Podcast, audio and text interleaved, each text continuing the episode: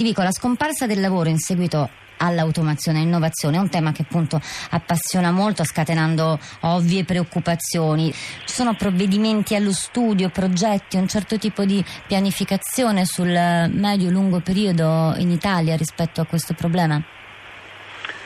No, io penso una cosa, che eh, c'è il rischio eh, di essere un po' schizofrenici, cioè noi in questo momento come sistema Italia stiamo eh, ehm, implementando un piano di politica industriale chiamato Industria 4.0 che ha il compito di rilanciare gli investimenti e di favorire l'ammodernamento degli impianti nelle aziende italiane che eh, purtroppo eh, le macchine che sono nelle aziende italiane sono invecchiate eh, a un ritmo più veloce di quanto fossero invecchiate in passato.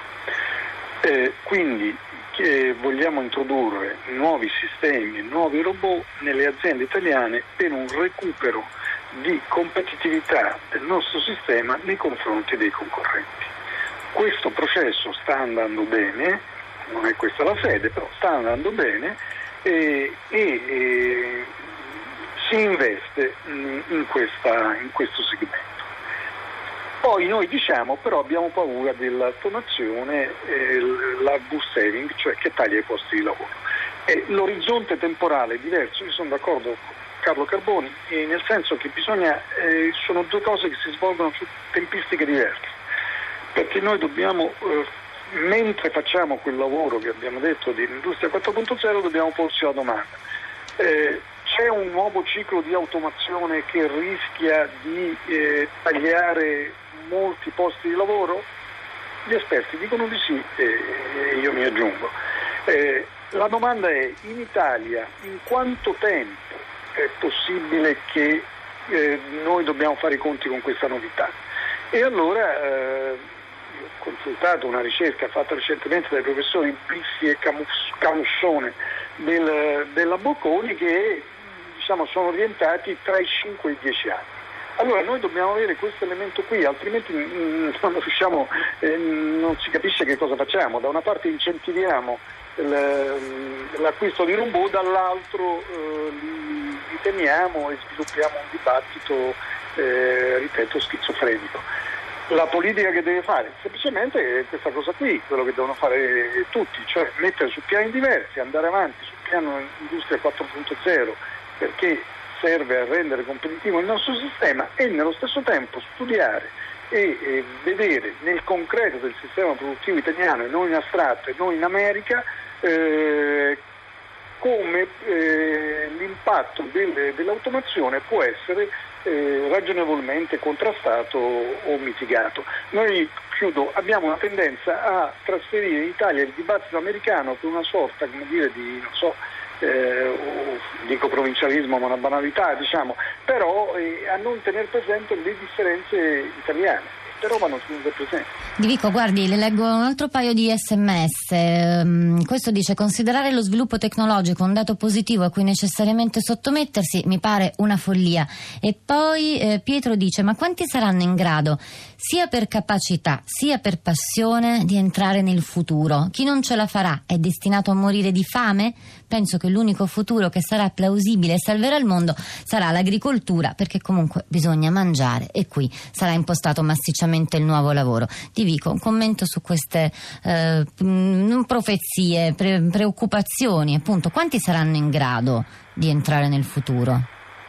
Eh, non lo sappiamo, cioè, né un lunedì mattina di di d'estate io posso dare una risposta. Eh, rispondo che noi dobbiamo fare in modo, siccome abbiamo relativo, un relativo margine temporale, per fare, per fare, in modo che diciamo, il maggior numero di persone possibile alberghi, alberghi nel futuro. Eh, questo è l'unico ragionamento sensato, quindi anche le persone che sono scettiche legittimamente magari usano tecnologia dalla mattina fino a quando vanno a dormire o magari hanno, dormono con l'iPad vicino e cose di questo tipo, devono un po' ragionare quindi quali sono diciamo, le cose che si possono fare, non solo la politica, ma anche le imprese, eh, la formazione del, del, capitale umano necessario eh, per far sì che diciamo, il futuro sia un albergo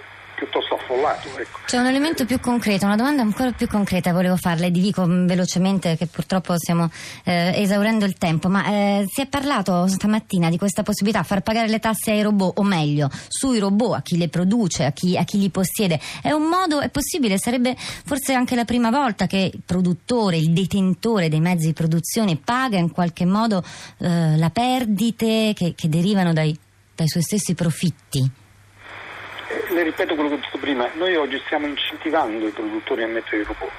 Quindi è una cosa schizofrenica dire che poi eh, eh, faremo pagare una tassa sui robot. Eh, sono due cose, due cose, che vanno tenute distinte perché altrimenti dire, eh, l'imprenditore non capisce più ma come? Il piano 4 industria 4.0 mi dà degli incentivi perché io rinnovo il parco macchine e poi mi dite che mi tasserete se io lo faccio quindi eh, perciò, adesso mi ripeto, le cose che dicevo prima, vanno distinti gli, gli, gli aspetti, anche perché noi non siamo eh, Silicon Valley, quindi già siamo in una condizione di ritardo sull'innovazione tecnologica. Se eh, introduciamo anche variabili che in qualche maniera um, un po' terrorizzano uh, e poi diventiamo davvero il famoso paese di camerieri che una volta nelle polemiche giornalistiche in genere estive ricorreva.